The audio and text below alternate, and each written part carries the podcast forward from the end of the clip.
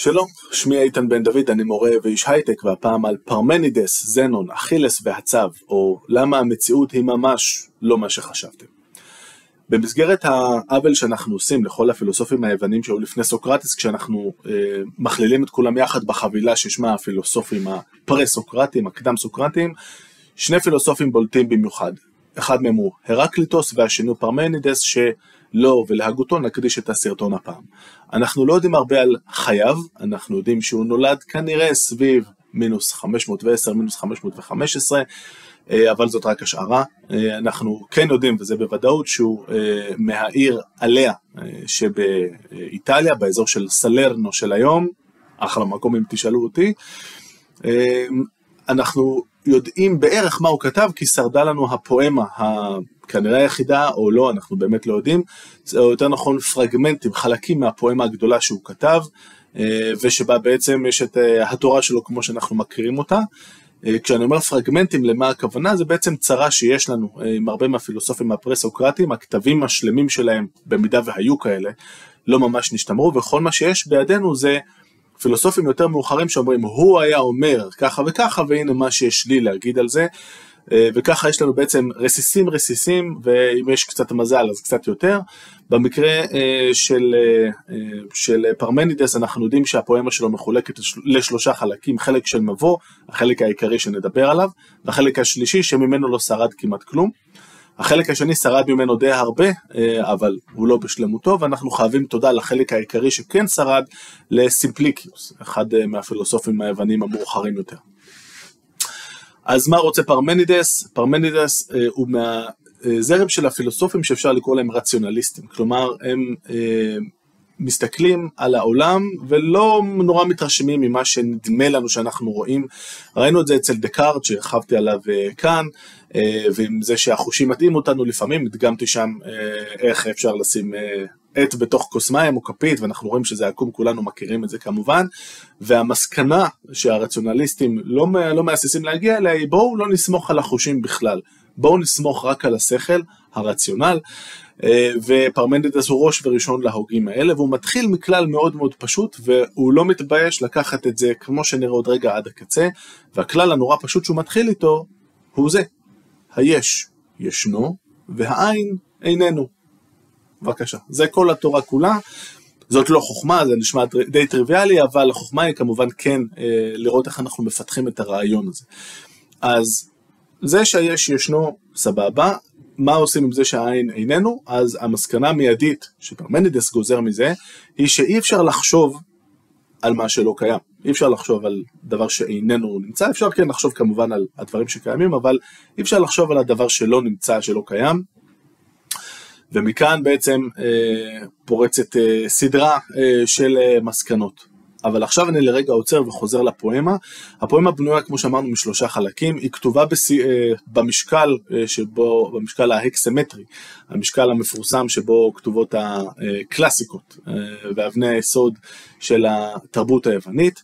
זה מתחיל בזה שהגיבור, פרמנדס מדבר בלשון, זה, זה דבר שקרה לו, הוא היה במרכבה ונלוו אליו העלמות הצעירות של השמש, הוא יצא מהלילה והגיע בעזרתן אחרי שהם, אחרי שהם פתחו עבורו את, ה, את השער שנמצא בשמיים, עברו ליום.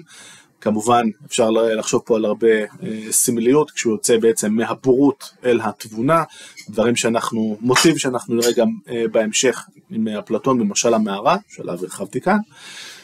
ושם מגיע, אה, הוא פוגש באלה שמקבלת אותו בטוב לב, האלה הזאת אין לה, היא לא מזוהה, ואומרת לו, זה, זה לא מזל רע שבאת לפה, טוב שבאת, בוא אני אלמד אותך את האמת. יש שתי דרכים.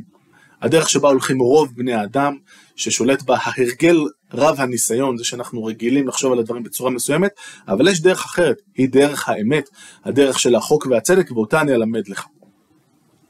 ו- ומכאן מתחיל החלק השני שרובו שרד, החלק השלישי הוא חלק שבו היא אמורה להסביר לו על הדרך השגויה, הדרך הלא נכונה, ואיך כן אפשר בכל זאת לנסות להתנהל בה בצורה אולי יחסית אה, כן אה, ברורה וטובה, אבל למרבה הצער מהחלק הזה באמת שלא נשאר בידינו שום דבר בעל משמעות, ולכן כולם מתעסקים אה, בחלק השני הזה. אז אם היש ישנו והעין איננו ואני לא יכול לחשוב על מה שלא קיים, זה בעצם אומר הרבה דברים על מה שכן יש. מה שיש תמיד היה. הוא לא יכול היה להיווצר ברגע מסוים, כי ממה הוא נוצר? אם הוא נוצר, אם הוא נוצר מהעין, אז רגע, עצרו הכל. הרי כבר אמרנו שאני לא יכול לחשוב על מה שלא קיים, לא יכול לחשוב על מה שאינו. לכן אסור לי, והאיסור הזה חוזר שוב ושוב בדברים של האלה לפרמדידס, אסור לך לחשוב על מה שאינו, אמרנו, מה שהעין איננו, אתה לא יכול לחשוב על זה בכלל. ולכן אי אפשר לדבר על זה, אה, ש...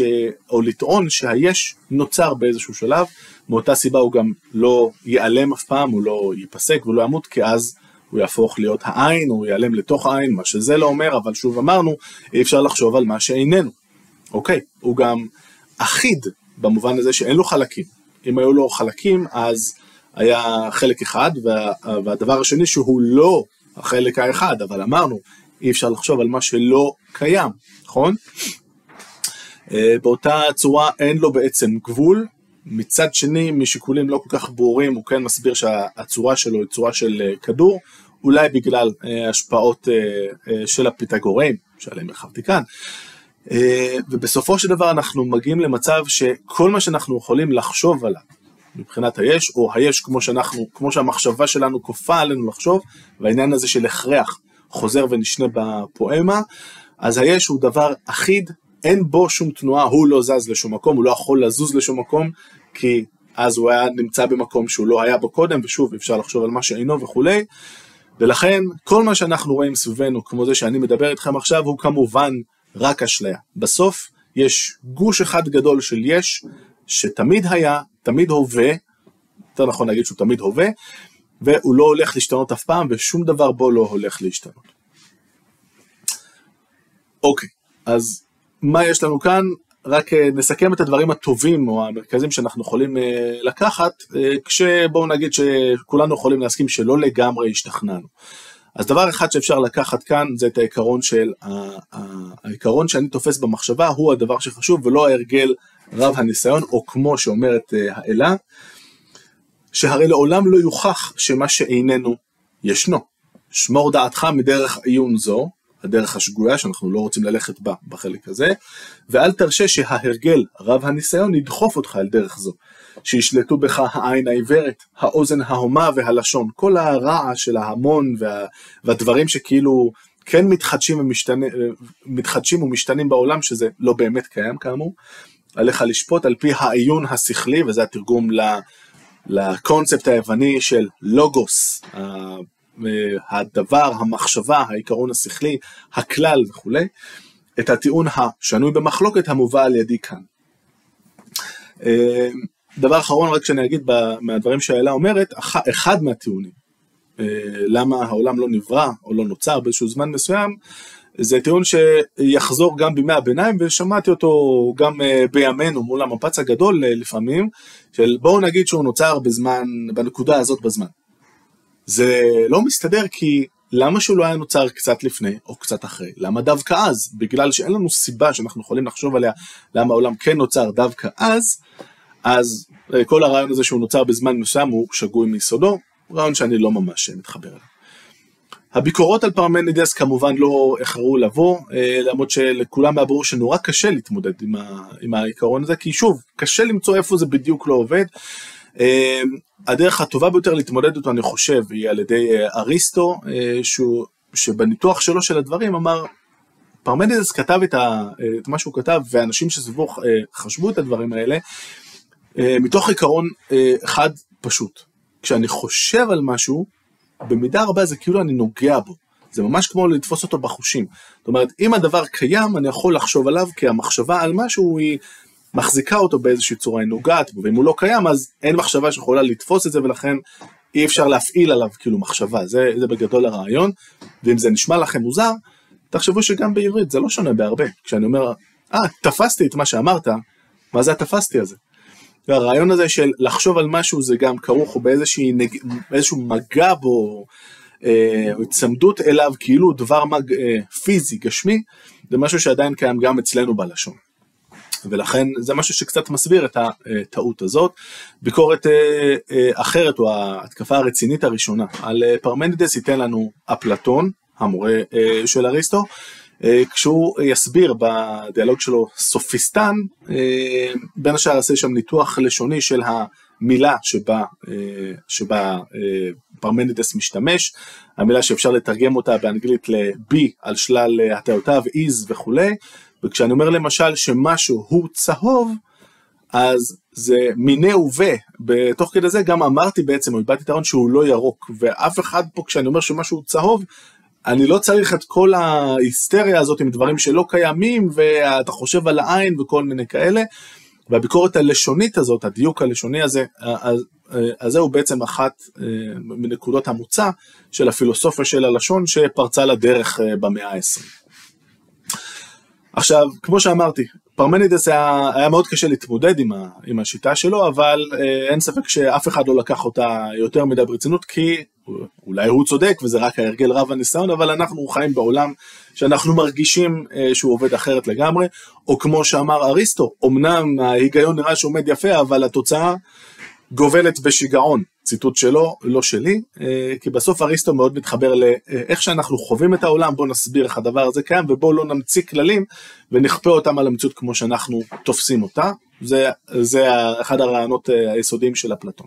על כל פנים, אחד התלמידים אה, של פרמנידס בשם זנון, גם הוא מעליה, ובכלל צריך לומר שפרמנידס ייסד אסכולה בפילוסופיה שנקראת האסכולה האליאטית, אז זנון אמר משהו כזה, אני מבין שקשה לכם אה, להתחבר למה שפרמנידס אמר, אבל בואו נראה לכם שכשאתם כן חושבים על העולם כדבר שיש בו ריבוי של דברים, אין רק דבר אחד אלא הרבה דברים בעולם, או כשאתם חושבים שבעולם כן דברים יכולים בכלל לזוז, זה לא הגיוני.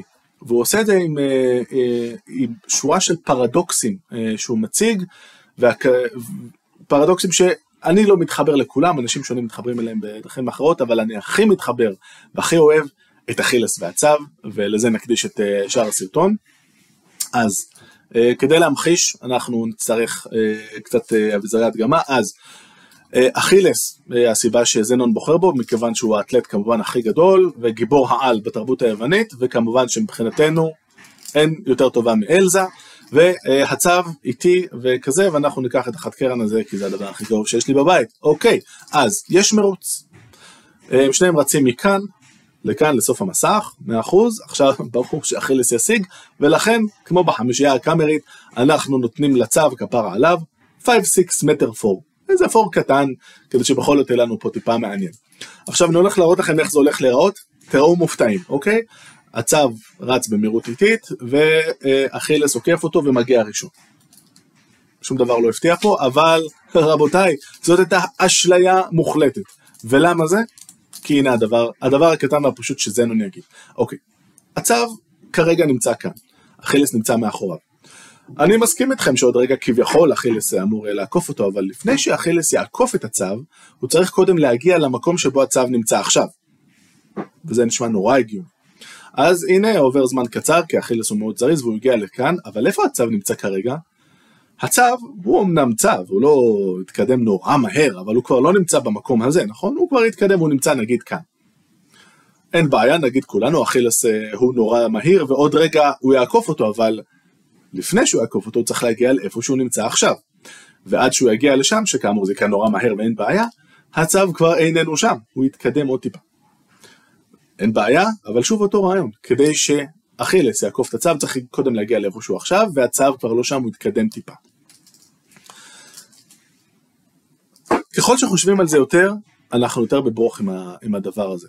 רק דבר אחד אני אגיד לפני זה, אה, הרעיון שבטח אה, חשבתם עליו שבו הם בעצם עושים את זה בצעדים, אז בואו רק נמיר את זה אה, כדי שהצעדים לא יבלבלו אותנו לזה שהוא נוסע, הצו נוסע על קלנועית נורא איטית, ונשים את אכילס על הלמבורגיני הכי מהירה שתמצאו, או אפילו על חללית, זה בכלל לא משנה לעניין.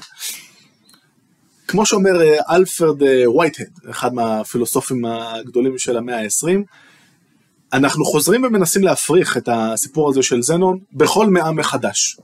ואם מנסים להפריך אותך כל מאה מחדש, כנראה שעלית על משהו נכון. בסוף, העיקרון הנורא פשוט שהוא קובע פה שכדי לעבור את הצו צריך קודם להגיע לאיפה שהוא נמצא עכשיו, זה נשמע כל כך הגיוני וסביר וקשה לראות איפה זה לא נכון, ובטח שאפשר להגיד שזה לא נכון שעד שהגענו לשם הצו כבר לא נמצא שם. עכשיו, כמו שאמרתי מההתחלה והראיתי לכם, אוקיי, אלזה עוקבת את החד קרן בלי שום בעיה בכלל, אבל שוב, זאת אשליה, זה לא משנה לדע... לטענתו של זנון, ונורא נורא נורא נורא נורא קשה להצביע על איפה הוא לא צודק. יש אה, כל מיני ניסיונות, אה, בין השאר עם החשבון האינפיניטיסימלי, זה שיודע לדבר על גבול ועל התכנסות, אבל אני חושב שזה לא מה שחשוב כאן. מה שאולי חשוב כאן זה, אם נניח לרגע שבכל זאת פרמנידס וזנון איפשהו לא צודקים, זה שתראו כמה קל, זה לא באמת קל, אבל זרמו איתי לרגע, להראות שהשכל שלנו הוא כלי עוצמתי מאוד ונהדר, אבל בסוף הוא מוגבל. כי בעזרת בובה של אלזה ובובה של חד כרם, הצלחתי להראות לכם שמה שאתם חושבים על המציאות הוא בכלל לא נכון. יכול להיות שזה נכון ויכול להיות שזה לא, בכל מקרה יש הרבה מה לחשוב עליו, אני מאוד אוהב את uh, פרמנידס ואת זנון ואת זה שהם יכולים להציב לנו אתגר שאלפיים וחמש מאות שנים אחר כך כולנו עדיין שוברים עליו את הראש. להתראות.